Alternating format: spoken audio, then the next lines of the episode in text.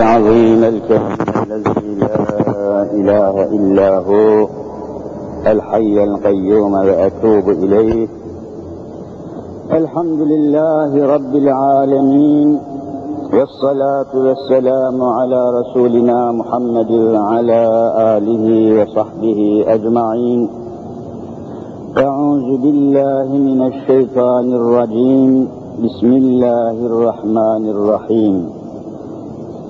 رب اشرح لي صدري ويسر لي أمري واحلل عقدة من لساني يفقه قولي. آمين. بحرمة حبيبك الأمين.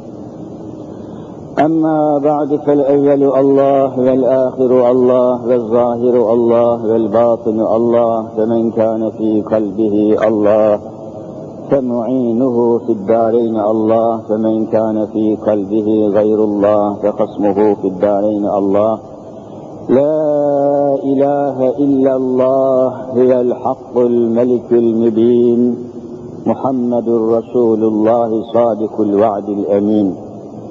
قال الله تعالى في كتابه الكريم أعوذ بالله والشمس والقمر والنجوم مسخرات بأمره ألا له الخلق والأمر تبارك الله رب العالمين صدق الله العظيم وبلغنا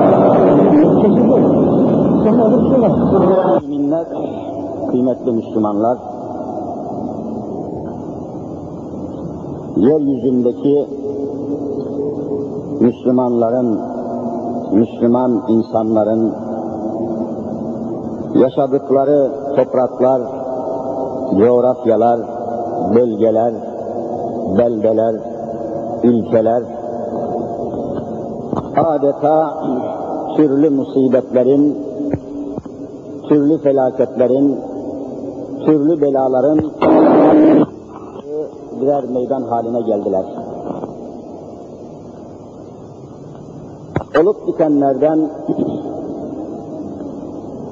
hadiselerden, olaylardan, eylemlerden, meydana gelen musibetlerden, zelzelelerden, sel felaketlerinden, anarşiden, terörden, enflasyondan, çeşitli krizlerden, bunalımlardan ne yazık ki Müslümanlar alınması gereken dersi almıyorlar.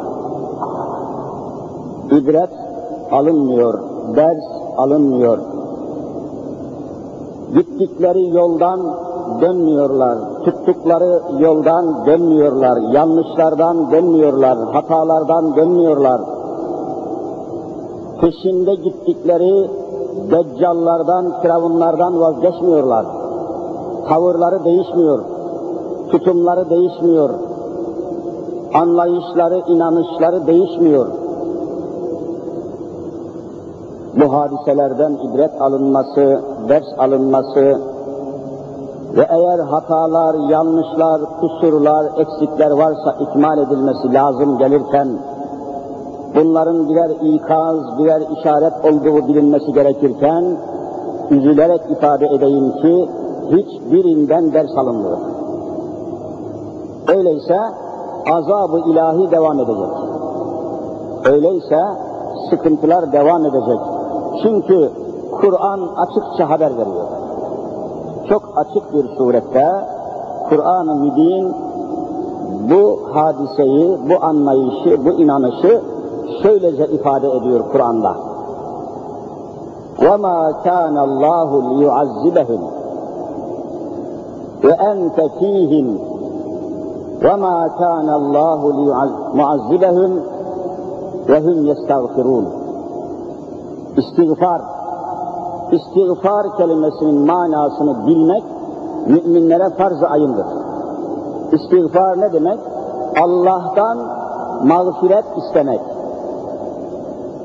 Tam Türkçesi Allah'tan af istemek, Allah'tan bağışlanmayı istemek. Yani üzerindeki günahları, isyanları, kusurları görüp, anlayıp, kavrayıp bir daha onları işlememek üzere Allah'a yalvarıp affını istemek.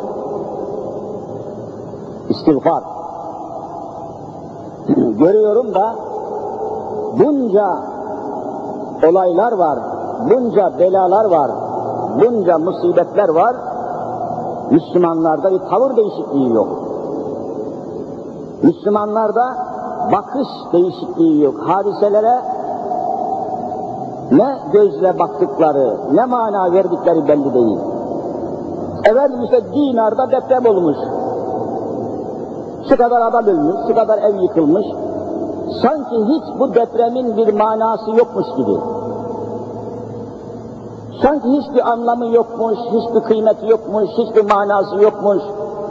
Rastgele oluyormuş, bu yeryüzünün sahibi yokmuş, sallayan yokmuş, sarsan yokmuş. Bu dinar depreminin Allah'la bir alakası yokmuş. Öyle zannediliyor.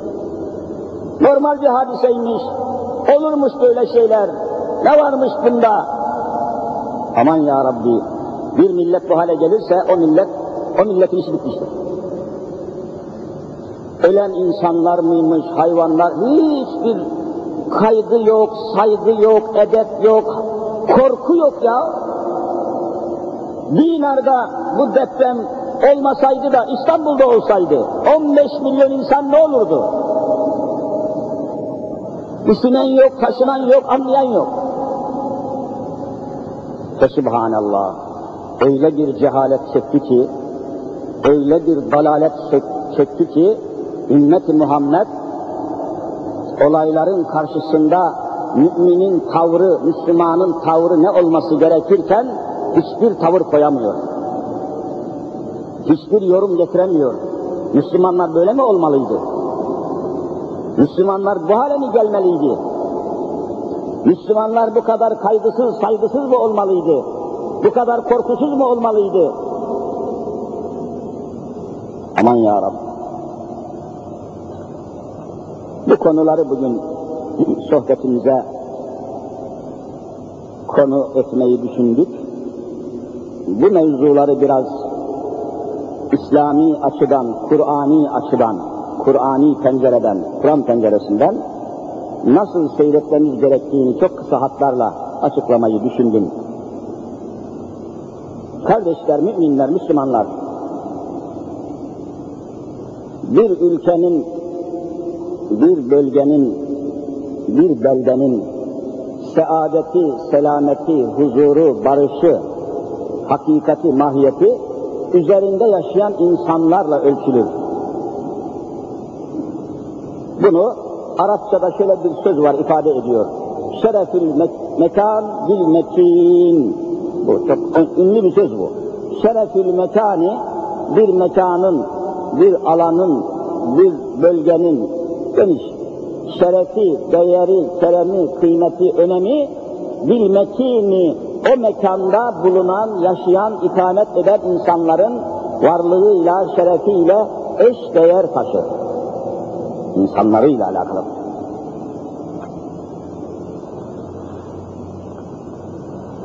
...60 milyon insan var. Türkiye coğrafyası üzerinde yaşıyor. Bunun dörtte biri İstanbul'da. 15 milyon. Dörtte biri 15 eder. Yani Türkiye haritasında, Türkiye coğrafyasında yaşayan her dört kişinin birisi nerede yaşıyor demektir? İstanbul'da.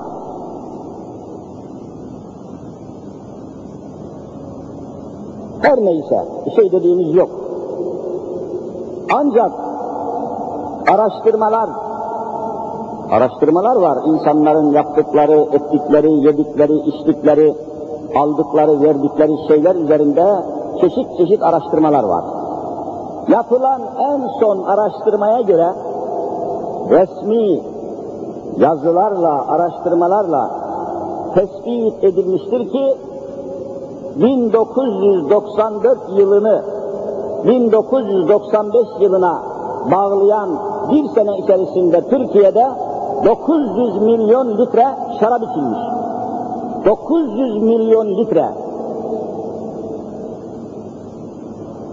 Düşünebiliyor musunuz? Ve bu rakamla Türkiye yeryüzünde içki tüketen ülkelerin üçüncüsü olmuş. Dünyada en çok şarap içilen ülkenin üçüncüsü Türkiye. Yarın kıyas edin. 4 milyon alkolik insan var. Alkolik yani hastahanelerde tedavi oluyor. 4 milyon. 17 milyon da her akşam şarap içen insan var. 17 milyon. İşte memleketin hali bu.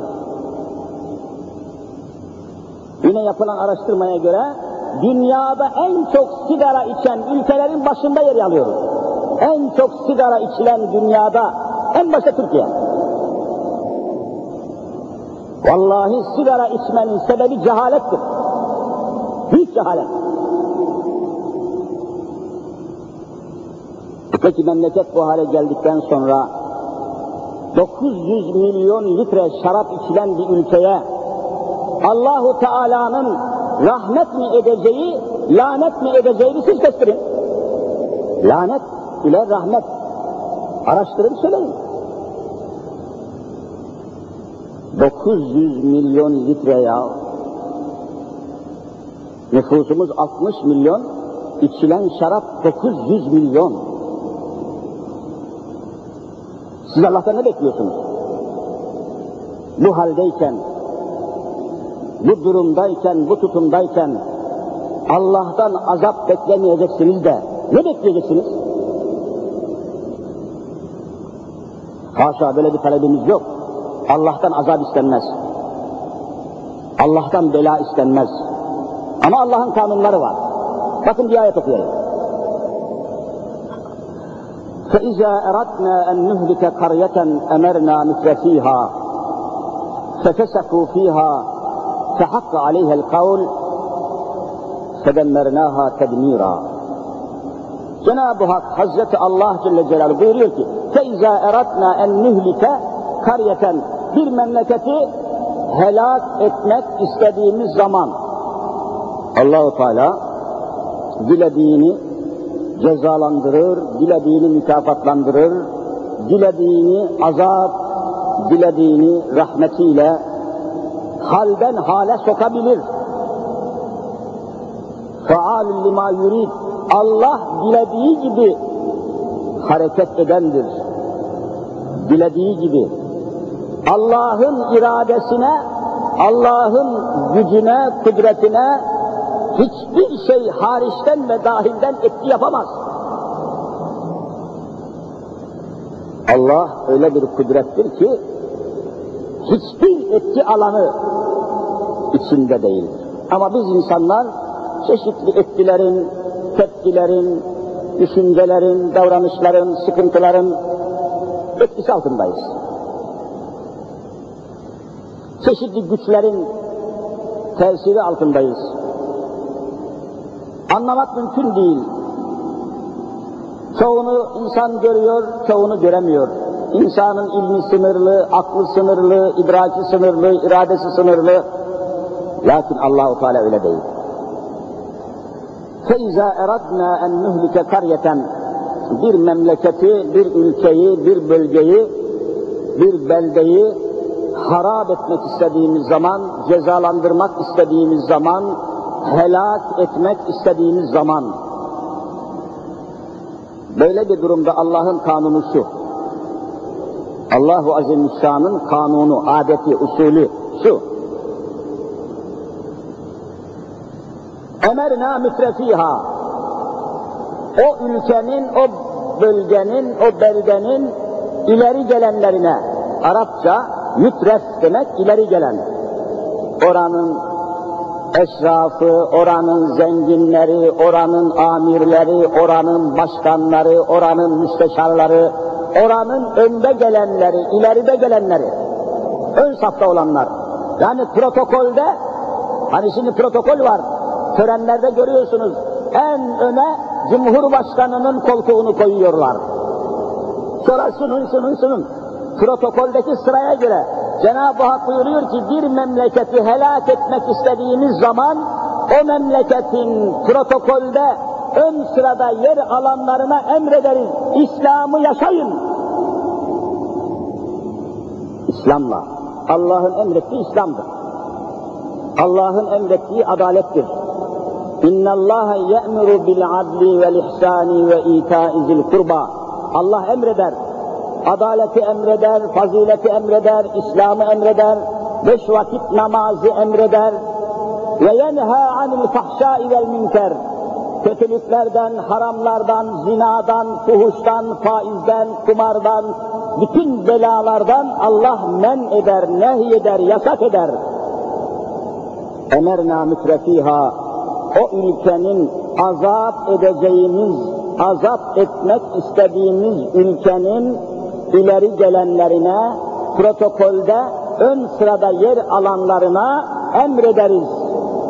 Müslüman olun, adil olun, namuslu olun, haksızlık etmeyin, hırsızlık etmeyin, yanlışlık yapmayın diye o memleketin ileri gelenlerine emrederiz.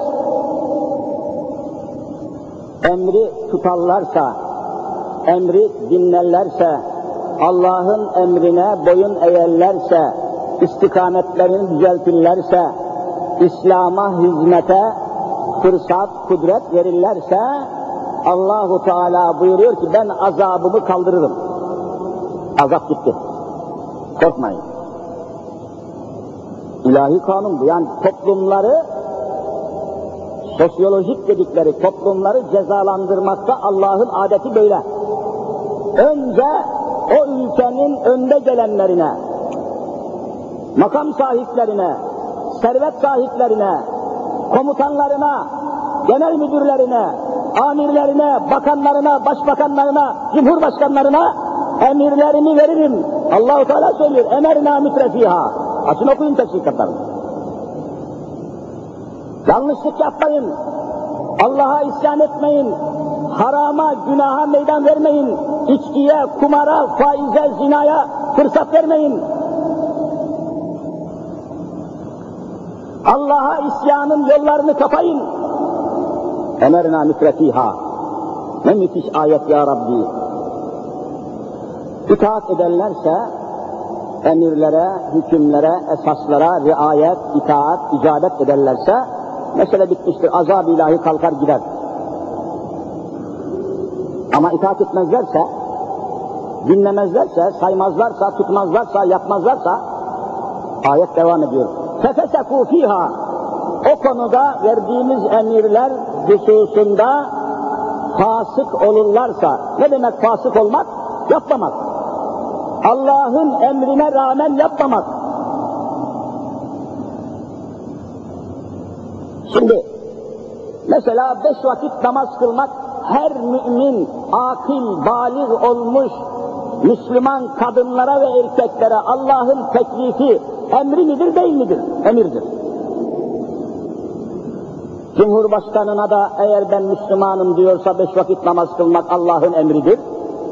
Sokakta temizlik işçisi de ben Müslümanım diyorsa beş vakit namaz kılmakta mükelleftir. Burada bir ayrıcalık yoktur. Yeter ki ben Müslümanım desin. Ve bu namazı kılmaya hiçbir mani yoktur.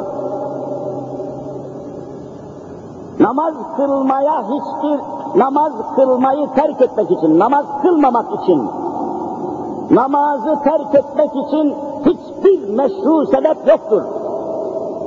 Hastalık sebep değildir. Rahatsızlık sebep değildir. Devlet başkanı olmak sebep değildir. Siyaset adamı olmak sebep değildir. Ben siyaset adamıyım, namaz kılmam, Allah benden namazı sormaz diyemezsiniz.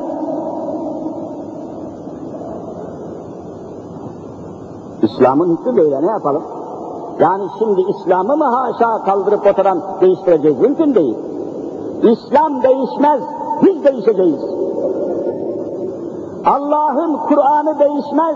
Fakat bizim insanlarımız değişecektir. Kur'an değişmez. Kur'an'ı Allah'tan başka değiştirecek kimse yoktur. Olmaz.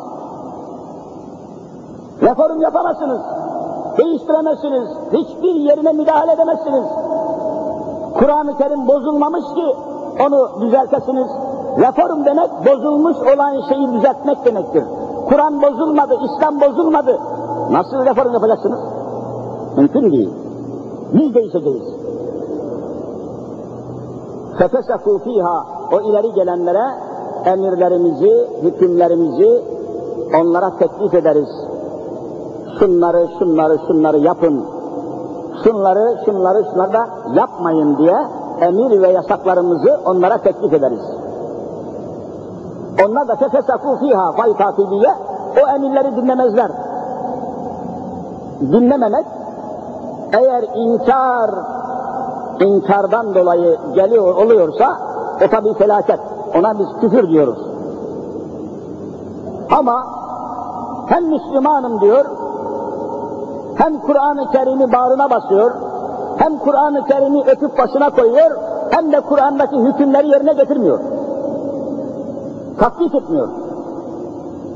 İşte bunlar fasık dediğimiz isyan içinde, fısk-ı fücur içinde bulunmak tabiriyle Kur'an-ı Kerim bunu ifade ediyor.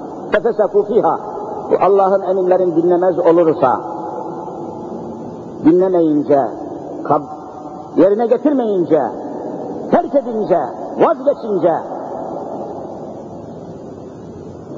bakın 60 milyondan Kur'an-ı Kerim bahsetmiyor. Sadece Türkiye için bunu konuşacak olursak, فَاِذَا اَرَدْنَا اَنْ نُهْلِكَ قَرْيَةً Bir memleketi, bir bölgeyi, beldeyi, ülkeyi, kıtayı, coğrafyayı, bir arzı, arzdan bir parçayı cezalandırmak, azaplandırmak, helak etmek, batırmak, bitirmek istediğimiz zaman o ülkenin yöneticileri kimse, ileri gelenleri kimse, amirleri kimse, beldenin belediye başkanı kimse, ülkenin başbakanı kimse, cumhurbaşkanı kimse, evvela İslam'ın icabını yerine getir diye onlara emreder, emrederiz diyor Hazreti Allah. Evvela onlar. Halk sonra. Evvela mütref olan, önde olan, gözde olan, herkesin birdenbire dikkatini çeken, sözü, sözü dinlenen, elinde mühür bulunan, yetkisi olan, etkisi olan, selahiyeti olan insanlara evvela emrederiz, şunu şunu şunu yapın diye Cenab-ı Hak. Amenna. Onlar da yapmazlarsa, dinlemezlerse, yerine getirmezlerse, ciddiye almazlarsa ne olur? Fehakka aleyhel kavl bizim azabımız o ülkeye tahakkuk eder ve belalar, musibetler peyderpey oraya yağmaya başlar. Fehakka, hakka yahukku tahakkuk etmek yani gerçekleşir demek. Ayet-i kerime çok açık. Bir memleketin ileri gelenleri, işte servet sahibi olanlar, trilyonerler, holding sahipleri, şirket sahipleri, efendim başkanlar, başbakanlar, cumhurbaşkanları, müsteşarlar, genel müdürler, efendim generaller, erkan-ı harbiye reisleri hepsi ayete dahildir. E düşünün şimdi ayet-i kerime böyle. Kur'an-ı Kerim böyle söylüyor. Allah'ın bu husustaki adetini ve cezalandırma usulünü Kur'an-ı Kerim böyle. Ben evvela diyor ceza vereceğim ülkenin, yerin dibine batıracağım ülkenin önce ileri gelenlerini seçerim. Onlara İslam'ı teklif ederim. Onlara emirlerimin tatbikatını evvela onlardan isterim. Cenab-ı Hak söylüyor. Bizim bir şey demeye hakkımız yok. Heyhat ki ne yazık ki hal Kur'an-ı Kerim'e göre hal böyleyken, Allah'ın sünneti böyleyken, Allah'ın adeti böyleyken, bir de bizim memleketimize bakın. Memleketin en büyük zengininin, en büyük servet sahibinin, memleketin kaymağını yiyen, memleketin insanların parasını pulunu çeken en büyük zengininin oğlu Allah ve Resulullah düşmanı tatribin peşinde koşuyor. Allah'ın değil, Hz. Muhammed Mustafa'nın değil, tatribin peşinden koşuyor. Siz şimdi Allah'tan ne bekliyorsunuz? Rahmet mi, lanet mi? Ne bekliyorsunuz ya? Müslümanlar, kardeşler, garibanlar, efendiler. Müslümanlar, vallahi alay, Müslümanlarla bu adamlar alay ediyorlar. Müslümanları insan yerine koymuyorlar, görüyorsunuz. Hayatında patricin peşinde koşuyor, patricin elini öpüyor. Onun etrafında bulunuyor, onları ağırlıyor, onları uğurluyor, onlara Çırağan sarayında yemekler, mükellef sofralar tertip ediyor. Ama öldüğü zaman leşinin kaldırılmasını da Müslümanlardan bekliyor. Bu hakaret değil mi Müslümanlara? Müslümanlarla alay etmek değil midir? Hayatını gavurlara veriyor, hayatını patriklere veriyor, hayatını Hristiyanlara veriyor, ölüsünü kime veriyor siz söyleyin? Ölüsünü Müslümanlara, vay Allah'ın belaları. Vay Allah'ın lanet edesiz adamları. Müslümanlar, ölüleri de Müslümanın. Hayatları gavurların, ölüleri Müslümanların. Böyle memleket Allah'tan ne isteyebilir? Müslümanlar, aklımızı başımıza alalım. Vallahi Allah'ın azabı bir kere deprendi mi, başınızı kaldıramazsınız. Allahu Teala nasıl ki nimetlerini veriyor, veriyor, veriyor, verdiği nimetleri alması da Allah'ın kanunudur. Verdiği gibi alır. Veren de Allah'tır diyoruz, alan da Allah'tır. İyi hesap etmek lazım. Bakın işte Afyon'un dinarı neyse, tartışmıyoruz. Bir anda, belki bir anda değil, birkaç gün sallanmış, sallanmış neyse, baba çocuklarının sallandığı beşik zannetmişler fukaralar. Her neyse, sonunda işte şiddeti artınca 40 bin nüfuslu dinarın yarısı gitmiş. Apartmanı olanlarla olmayanlar depremden sonra eşit hale geldiler mi gelmediler mi? Soruyorum ya size. Apartmanı olanlar vardı, olmayanlar vardı. Ev sahibi olanlar vardı, kiracı olanlar vardı. Sonunda hepsi aynı hale, eşit hale geldiler mi gelmediler mi? Neyin kavgasını veriyorsun? Hangi mülkiyetin kavgası? Mülkiyet Allah'ındır ya. Neyin kavgasını veriyorsunuz? Neyin hesabını yapıyorsunuz? Lehu mülkü semavati vel ard. Göklerin de yerin de mülkiyeti, tasarrufu Allah'ındır. Bütün bunlar manasız mı oluyor zannediyorsunuz? Bütün bunlar gayesiz, anlamsız mı oluyor zannediyorsunuz? Bunlar ibrettir, örnektir, dehşettir, alamettir, işarettir. Anlam, anlamak, anlamak zorunda olduğumuz işler var. Allahu Teala sık sık Kur'an-ı Kerim'de lillahi mülkü semavati vel ard ayetleri ve benzerlerini çok tekrarlıyor. Mülkiyet iddiasına dikkat ediniz. Verenin de alanında Allah olduğunu her bir afet, her bir musibet gösteriyor. Ama ders alan yok. Hala eşya kavgası, madde kavgası, hala merhametsizlik, hala acımasızlık, hala yanı başındaki insanlarla insanlara ilgisizlik. Bir taraftan Allah'ın Resulü rahmeten lil alemin olan Hazreti Muhammed Mustafa sallallahu teala aleyhi ve sellem buyuruyor. İrhamu men fil ard yerhamküm men fis sema. Ey insanlar, yeryüzündeki mahlukat abilere, yetimlere, öksüzlere, biçarelere, fakirlere, naçar olanlara merhamet edin, edin, edin, edin ki yerhamküm men sema göktekiler de size merhamet etsin. Yeryüzü sahipsiz değil. Bu mülkün hakimi Allah'tan başkası değil. Rüzgarları, yağmurları, depremleri sevk idare eden bir kudret var. Kendi başına değil, kendi bildiğine hiçbir şey tahakkuk etmiyor. Efendiler soruyorum, rüzgar esiyor mesela, adına biz rüzgar diyoruz, hava esiyor. Estiği zaman rüzgar diyoruz. Düşünün bu esen hava normal değil de Allah göstermesin saatte bu esen rüzgara yön veren Allah, esen rüzgara yol veren Allah, esen rüzgarın dizginini elinde tutan Allah.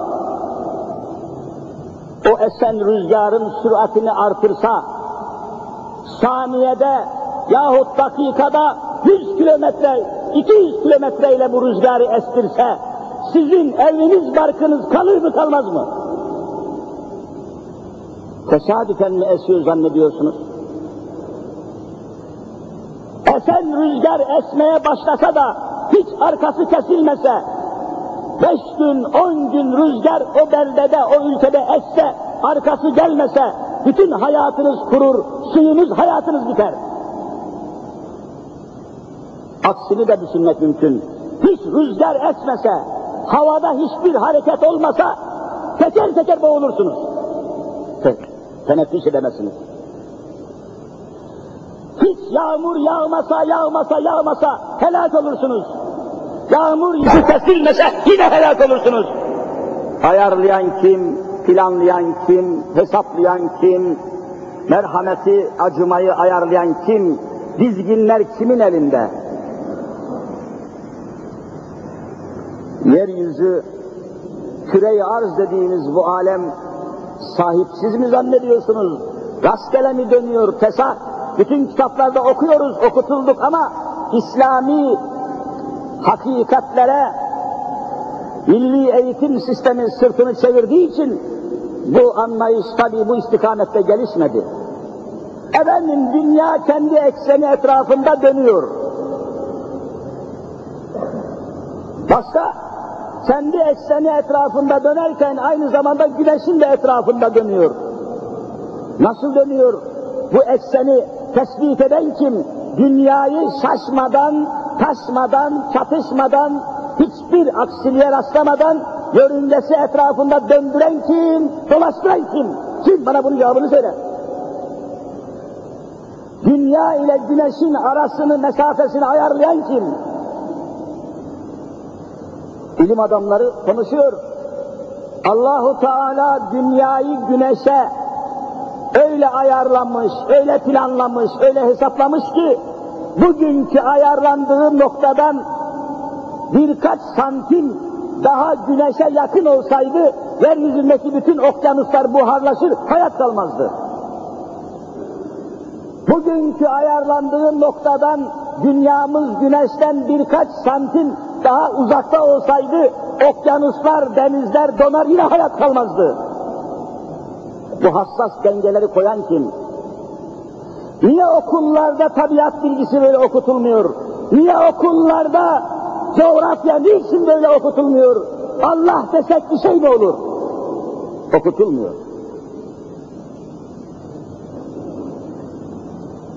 Allah'ın takdiri, talimi, tedbiri olmadan mümkün mü? Geçenlerde neredeydi? Trafik haftası mı, trafikle alakalı bir toplantıda bir bezin üzerine kocaman bir yazı yazmışlar. Ona ne diyorlar? Pankart mı diyorlar? Ne diyorlar? Bezin üzerine yazı yazıyorlar. Ve getirmişler koymuşlar salona. Okudum aklım durdu. Vatandaş diyor trafik kazalarında ölmek kader değildir. Kaderle Allah'la bir alakası yoktur diyor. Koca bir pankart. Vatandaş trafik kazalarında ölmek kader değildir. Dinar depreminde ölmek kader peki nedir? Nedir peki ya? Nasıl izah edeceksiniz? Ve kimse Cenab-ı Hakk'ı hatırlamıyor. Düşüncemizi, inancımızı, davranışımızı Allah'ın hükmü üzerine Kur'an'ımız yok. Herkes kendi kafasına, kendi anlayışına, basit mahlukata irca ediyorlar. Dinar depreminde dikkatimi bir şey çekti. Oranın Cumhuriyet savcılarından bir tanesi, bakın şekline aynen tazıya benziyor. Tazı gibi bir adam, savcı. Köpek besliyormuş. Evinde köpek besliyormuş. Tabi adliye lojmanlarında, savcıların ve hakimlerin kaldığı lojmanlarda oturuyor ve bir de köpek besliyormuş. Komşuları bu köpeği istememişler. Biz demişler lojmanda köpek istemiyoruz. O da dinlememiş. Nihayet lojmandaki köpek istemeyen komşuları bu savcıyı mahkemeye vermişler. Mahkeme komşuları haklı bulmuş, köpek bu lojmandan çıkacak diye hakim karar vermiş. Savcı da neyse saygı göstermiş hakimin kararına, köpeğini, karısını almış çıkmış. Daha yakın zamanda çıkmış. Arkasından tabi dinar depremi geldi.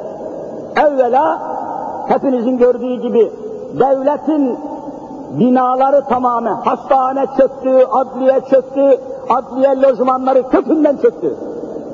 Emniyet binası çöktü.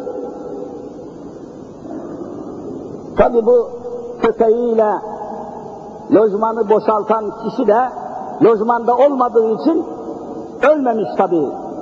Dışarıda kaldığı için ölmemiş. Ben diyor hayatımı bu köpeğe borçluyum diyor. Allah'a borçluyum demiyor da köpeğe borçluyum diyor. Ya şu adama bak Allah Ben bu köpeğe minnettarım diyor. Bak hiç Allah yok. Allah yok. Memleketin bir savcısı bu hale gelirse, hukuk fakültesinden mezun olan bir kişi bu hale gelirse, milli eğitim sisteminden onun çarkından çıkan bu hale gelirse, memleket de hale gelir. Ben hayatımı köpeğe borçluyum diyor. Hiç Allah'ın takdiri yok. Hiç Allah yok. Ağzına Allah'ı almıyor. Müslümanlar durum hiç iyi değil. Bakın yani ibret almıyoruz demiştim biraz evvel. Olaylardan ibret almıyoruz. Olaylardan ders almıyoruz. Erzincan depreminde de evvela devlet binaları yıkıldı. Ya buna bir mana verin. Demek ki devlet hırsızların işgali altında. Devletin çarkını çevirenlerin tamamı hırsız, hırsız, hırsız. Gelin bunu anlayalım. Ne var bunu anlamamakta? İşte depremde en evvel devletin ihale ettiği binalar çöktü mü çökmedi mi? Allah'tan bir ibret değil mi? Sistemin çöktüğünü göstermiyor mu? Rejimin çöktüğünü göstermiyor mu? Yönetimin ne hale geldiğini düşünün ya.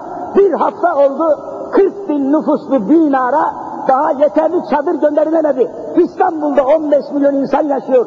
Deprem olsa nereden çadır gelecek? Nereye gideceksiniz? Kim sizi ve sizin yaralarınızı kim saracak? Kim sizi kucaklayacak? Kim sizi ihya edecek? Hani devlet, hani idare, hani sistem, hani bütçe, hani hazine? Müslümanlar, niçin bu hale geldik? Niçin ibret alamaz hale geldik? Niçin olaylardan ders alamaz hale geldik? Niçin etrafımızı göremez hale geldik? Düşünün Allah aşkına. Yüzlerce insan ölüyor. Hiçbir kaygı, korku yok kimsede bir tevbe, istiğfar, Allah'a sığınma eylemi işareti yok. Hala şerefsiz bir takım televizyon kanalları vur patlasın çal oynasın program yapıyorlar. Ya biraz utanın, biraz utanın şerefsizler. Yüzlerce insanımız ölüyor. Yüzlerce insanımız, binlerce insanımız yıkılıyor, yok oluyor. Muazzam bir inkisara, korkuya, endişeye, şoka uğruyor. Hala televizyonların hangi kanalını açsan vur patlasın çal oynasın. Bu kadar insan bu hale gelmemeli. Böyle millet olmaz. Hani insanların acısıyla, sancısıyla, insanların dertleriyle dertlenecektiniz? Hani insanların, efendiler bunları yapmak imana dayanır, imanla alakalı bir şeydir. Bence bana sorarsanız Dinar'daki deprem tabii korkunç bir şey. Bir anda her şeyiniz kayboluyor. Bir anda her şeyinizi kaybediyorsunuz. Allah kimseye vermesin. Korkunç bir afet. Fakat neticesine bakıyorsunuz. Böyle bir hadisenin vuku sırasında insanların ilk sığınacağı yer hastahane olması lazım. Evvela hastahane çöküyor. Böyle durumlarda insanların emniyet müdürlüğü binasına sığınması lazım. Evvela emniyet müdürlüğü çekiyor. Fe subhanallah. Şimdi ibret almaz mısınız? Demek ki esas deprem toprağın üzerinde meydana gelen deprem değildir. Deprem insanların vicdanında olan depremdir. En tehlikeli deprem vicdanlardaki depremdir. Allah korkusunun çıktığı bir vicdanda kimsenin göremediği en büyük deprem olmuştur. O her şeyini kaybetmiştir. Depremi arazide aramayın. Depremi çakılda, kumda, kiremitte, tuğlada aramayın. Depremi vicdanlarda arayın. Depremi imanlarda arayın. Depremi yüreklerde arayın. Yüreğinden Allah korkusu çıkmış bir adam en büyük depreme uğramıştır. İşte depremin afeti budur. Yoksa tuğla, taş, beton çökmüş, batmış bunlar bir şey değil. Esas vicdanlarda deprem var, gönüllerde deprem var, merhamet gitmiş, hak hukuk duygusu gitmiş, namus gitmiş, Allah korkusu gitmiş. Esas deprem işte burada. Toplumda deprem, milli eğitim sisteminde deprem, yeterli insan yetişmiyor, Allah'tan korkan bir genel müdür olmuyor. Nerede olacak? Eğitim yetmiyor, sistem yetmiyor, nesillerimizi, yavrularımızı rahatlıkla teslim edeceğimiz bir, sığındıracağımız bir yer yok. Düşünün ki orta okullara, liselere kadar, orta okullara kadar uyuşturucu hızla yayılıyor. Alkol yetmedi, sigara yetmedi, alkol yetmedi, şimdi uyuşturucu yayılıyor. Demin söyledim, dünya üzerinde 182 tane devlet var, millet var.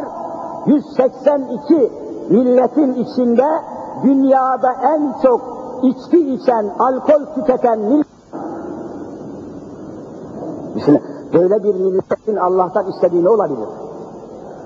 İçkiyi bırakmadıkça, alkolü terk etmedikçe, alkollü, içkili yerlere gitmeyi terk etmedikçe hiçbirimizin tövbesi kabul olmaz. Tevbemiz kabul olmaz. Mümkün değil. Dünya milletlerinin ve devletlerin içerisinde alkol tüketiminde üçüncüyüz. Öbür taraftan da efendim Türk milletinin yüzde 99'u Müslümanmış. Sen gel benim külahımı anlat bu lafı. Yüzde 99'u Müslüman olan ülke, alkol tüketiminde üçünüz, üçüncü olur mu ya? Buna akıl durur. Benim aklım almıyor. İzahı mümkün değil. 94 ila 95 kilo arasında tüketilen içki miktarı, şarap miktarı 900 milyon litre Türkiye'de.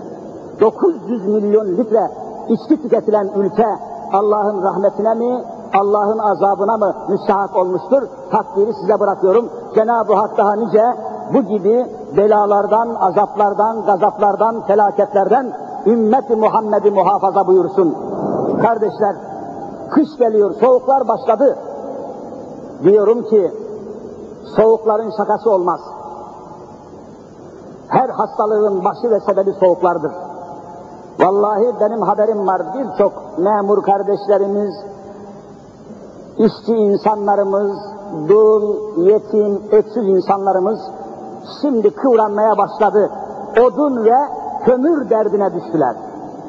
İmkanı olan kardeşlerimiz Allah ve Muhammed Mustafa aşkına ne yapıp etsin en az üç kişinin, beş kişinin odun ve kömürünü alın, adamın evine teslim edin, cenneti de Allah'tan satın alın. Yapın bu hizmeti, yapın bu iyiliği. Üç tane memur var ki tanıyorum pırıl pırıl pırlanta, hırsızlık bilmezler, yalan bilmezler. Yapışmışlar eteğime ki hocam bu sene odun ve kömürümüzü Allah aşkına temin edilmesine sen sebep olabilir misin? Perişanız diyorlar. Ben de içinizden üç tane hayır sahibi bekliyorum. Bu kardeşlerimizin kömürünü alıp koyalım da inim inim inlemesinler, başımıza bela gelmesin inşallah. Hak Teala cümlemizi ehli hayırla beraber ehli cennet olmaya namzet eylesin. Amin. Velhamdülillahi Rabbil alemin. Kardeşlerim bu arada da türlü hastalarımız var. Beyin hastası, akciğer hastası, karaciğer hastası, böbrek hastası, haftada dört kere gidip diyaliz makinesine girip yaşama savaşı veren kardeşlerimiz var. Hepsinin de şifaya kavuşması için bizden dua istiyorlar. Hak Teala ehli imanın hastalarına en acil şekilde şifalarını ihsan eylesin. Amin. Velhamdülillahi Rabbil alemin. El Fatiha. Birisi olmayan Türkiye bin yıllık tarihiyle yeryüzüne hakim olmuş bir millet halindeyken Kore'nin haline bakın, Türkiye'nin haline bakın. Eğer bu hadise Müslümanları, bizim insanlarımızı rahatsız etmiyorsa vicdanlarımız ölmüş demektir. Şahsiyetimiz ortadan kalkmış demektir. Utanç duymamız lazım.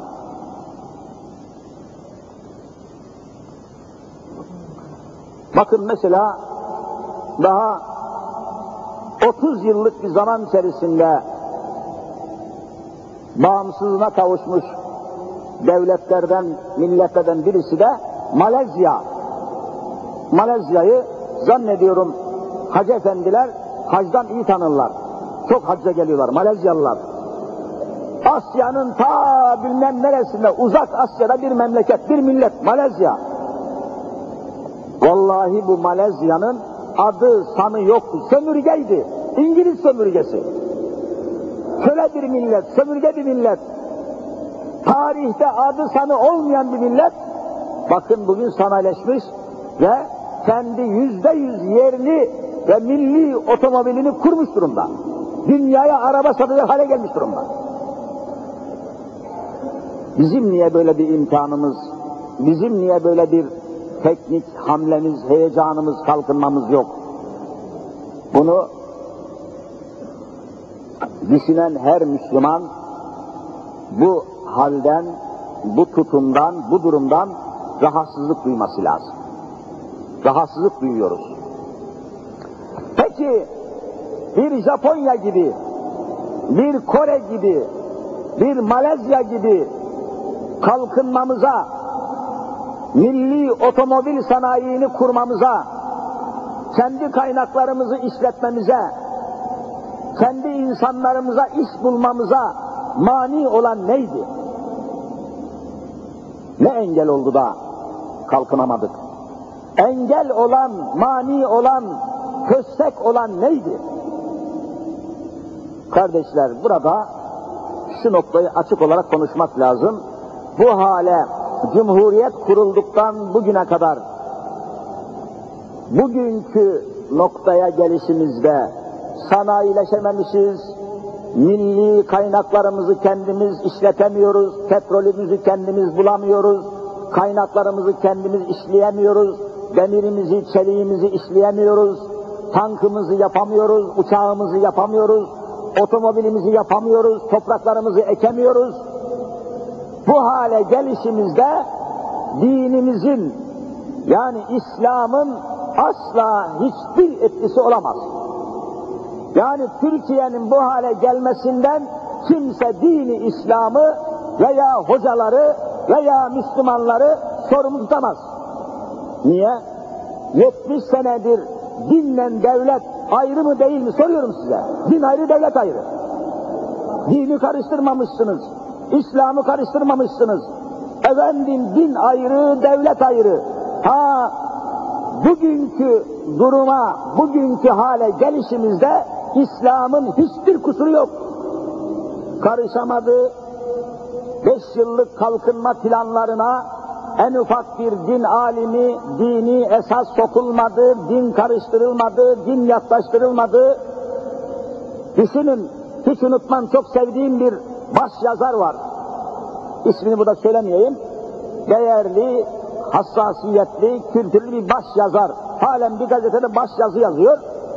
Onun hanımı Amerika'da güneş enerjisi üzerine ilmi eğitim yaptı, doçent oldu, güneş enerjisinden faydalanma alanında bir numaralı mütehassıs ilim adamı olarak Türkiye'ye döndü fakat bu kadıncağız başörtülüydü.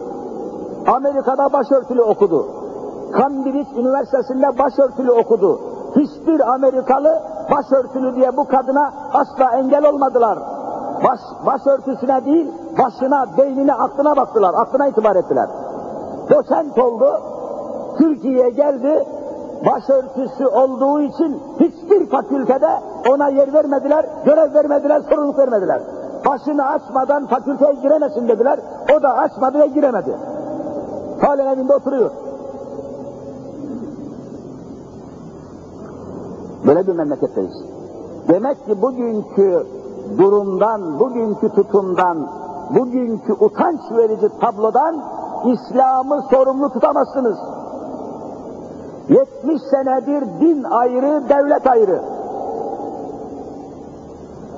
Başka türlü izahı yok bu işin. Dini, İslam'ı sorumlu tutamaz. Efendim biz Müslüman olduğumuz için geri kaldık diyemezsiniz. İslam zaten söz sahibi değil devlette. İslam'ın söz sahibi olma vasfı yok ülkede, yönetimde. Din ayrı, devlet ayrı. Kendi başına karar veriyor.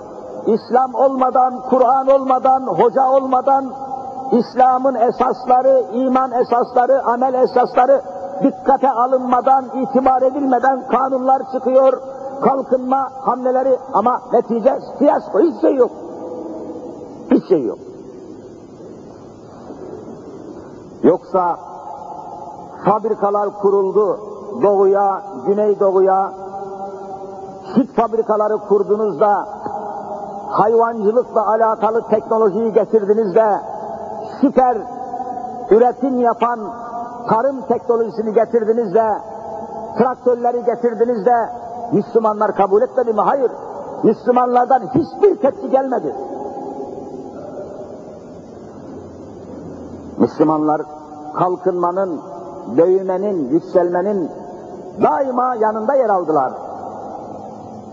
Bizim mensup olmakla şeref duyduğumuz kainatın efendisi Hazreti Muhammed Mustafa sallallahu aleyhi ve sellem iki günü eşit geçen aldanmıştır diyor. Men isteva ya men isteva yevmahu fehuve mağbunun. Keşke şu hadisi şerifi bütün iş yerlerine asabilsek.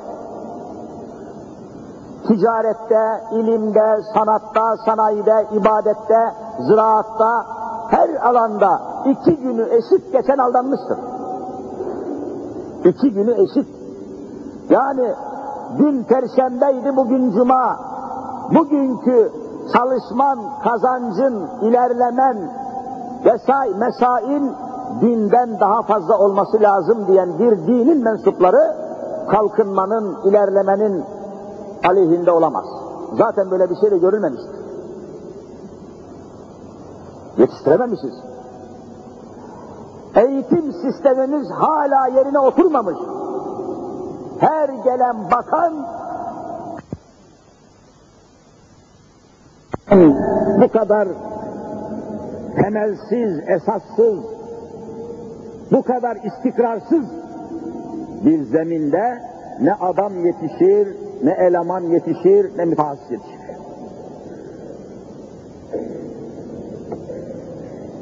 İslam'ı bugünkü halimizden sorumlu tutamayız. Çünkü dini İslam 70 senedir devlete karışmıyor. Din devlet ayrı. Dinin işi ayrı, devletin işi ayrı. İslam'ı sorumlu tutamazsınız. Hocaları sorumlu tutamazsınız. Mümkün değil. Peki işçilerimiz mi acaba yetersiz? İnsanımız, hayır insanımızı da sorumlu tutamayız. Bakın ilkokulu bitiren var, bitirmeyen var. İlkokul mezunu diyelim seviyesinde. İnsanlarımızı 1960 yılından itibaren Almanya'ya işçi olarak gönderdik. Hepiniz biliyorsunuz işçiler 1960'tan sonra Avrupa'ya işçi olarak gittiler. Almanya, Hollanda, Belçika, Lüksemburg neyse. Bu üniversiteden mezun olmamış, çoğu lise tahsili görmemiş, ortaokul tahsili görmemiş, sadece ilkokul mezun olan bu işçilerimiz, bu insanlarımız gittikleri Almanya'da vallahi muvaffak oldular. Girdikleri bütün fabrikalarda başarıyla çalıştılar. Ve şu anda dünya milletlerinin en akıllı, en zeki, en başarılı, en dürüst işçileri Almanya'da Türk işçileridir. Bunlar kafasız olsaydı, bunlar başarısız olsaydı, bunlar yetersiz olsaydı, bunlar sahtekar olsaydı hepsini Almanya'dan kovarlardı. Almanya hala tutuyor. Almanya yaramaz adamı tutmaz. Akılsız adamı tutmaz. Başarısız adamı tutmaz. Disiplinsiz adamı tutmaz. O halde bugünkü hale gelişimizden işçilerimiz de sorumlu değildir. İşçi sorun değildir. Dinimiz sorun değildir. Dinimiz kalkınmayı teşvik ediyor, yükselmeyi teşvik ediyor, zengin olmayı, üretmeyi teşvik ediyor. Temelde teşvik ediyor. Soruyorum size, İslam'ın şartı kaçtır diye soruyorsunuz, beştir diye cevap alıyorsunuz. İslam'ın şartı beştir. Kelime-i şehadet, namaz, oruç, hac, zekat. İslam'ın beş şartının bir defa iki tanesi zengin olmayı gerektiriyor. Hacca gitmek için zengin olmayı gerektiriyor. Zekat vermek zengin olmayı gerektiriyor. Oruç tutmak yine zengin olmayı. Fakir bir adam mutfağında yiyecek maddesi olmayan, buzdolabında etten süte kadar, tatlıdan yağlıya kadar yiyeceği olmayan bir fukara adam zaten mecburi oruç tutuyor. Oruç tutsa ne olur, tutmasa ne olur? Oruç zengin insanların nefsini frenlemek için bir tedbirdir. O halde İslam'ın beş şartından üçü oruç, hac ve zekat zengin olmayı gerektiriyor mu, gerektirmiyor mu? Ha nerede İslam'da fakirlik? Fakirlik yüz karasıdır. Tembellik yüz karasıdır. Zillete düşmek yüz karasıdır. Alemi İslam'ın yüz karası cehalettir, fakirliktir, sefilliktir. İslam kabul etmiyor. Peygamberimizin ciddi hadislerinden birisi de bu konuda kadel fakru en yekune küfra diyor. Fakirlik o kadar kötü, fakirlik o kadar belalı, çileli bir hadisedir ki fakirlik neredeyse kafirlik olacaktı diyor Peygamberimiz. Neredeyse kafirlik olacaktı fakirlik. Fakirin nesi olur ya? Hayrı olmaz, hasenatı olmaz, zekatı olmaz, haccı olmaz, orucu gerçek manada tecelli etmez. Fakirin nesi olur? Onun İslam üretmeyi emrediyor, zengin olmayı emrediyor. Bir lokma, bir hırka felsefesi İslam'a iftiradır. İslam'a iftira edilmiştir. Kalkınmanın, icat etmenin, yeni keşifler yapmanın, ilmi ilerlemenin bir numaralı teşvikçisi İslam olmuştur dünyada. Onun için diyorum ki şu cami mesela sanayi camisidir. Bakın biz sitenin içerisindeyiz. Sanayi sitesi burası. İmes diyoruz. İmes mutlaka bilirsiniz İ-M-E-S dört tane harfi bir araya getirmişler, İmes yapmışlar. Dört tane kelimenin baş harfidir bu İmes. İ İstanbul, M madeni, E eşya, S sanayi, İstanbul Madeni Eşya Sanayi kelimelerinin baş harfleridir İMES. Yani burası sanayi sitesidir. Ne olması lazım? Buranın sanayicileri, buranın atölye sahipleri, buranın mühendisleri, buranın ustaları, buranın kalfaları İstanbul'da bir numara olması lazım, bir numara. Örnek olması lazım, model olması lazım. Müslüman bir sanayici olarak bütün bir ülkede kılavuz olmamız lazım. Kalkınmayı, ilerlemeyi, ilmi metotları, ilmi usulleri desteklememiz lazım.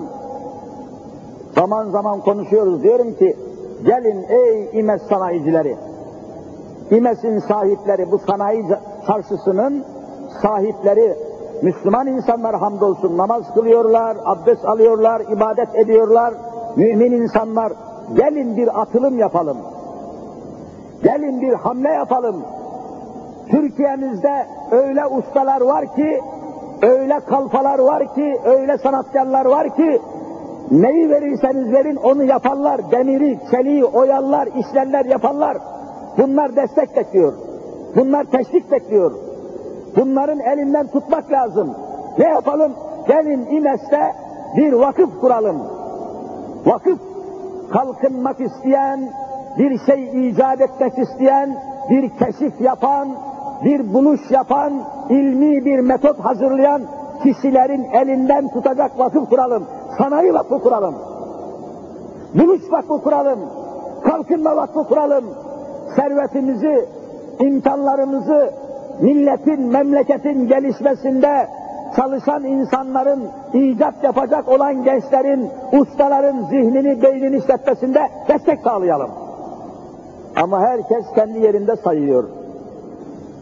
Geçen senenin imkanlarıyla bu senenin imkanlarını kıyaslıyoruz, tam tersine geri gitmişiz. Geri gitmişiz. Bu sene, geçen seneden geride kalmışız. Ziromuz eksik, usulümüz eksik, işçiyi çıkartmışız, imkanlarımız azalmış. Halbuki artması lazımdı. Çoğalması lazımdı. Üretmemiz icap eder. Vallahi Peygamberimiz Efendimiz Hazreti Muhammed Mustafa sallallahu teala aleyhi ve sellem yine çok sahih bir hadisinde buyuruyor ki El yedül ulya hayrun minel yedis süfla çok mühim bir hadis bu. Arapça yed el demek. El yedül ulya yani yukarıdaki el hayrun daha hayırlıdır. Allah katında daha itibarlıdır, hayırlıdır, sevimlidir. Daha çok Allah'ın hoşuna giden bir eldir. Yukarıdaki el. Hangisinden? Hayrun, daha hayırlı, daha faziletli, daha itibarlıdır. Minel yedis süfla, aşağıdaki elden daha hayırlı ve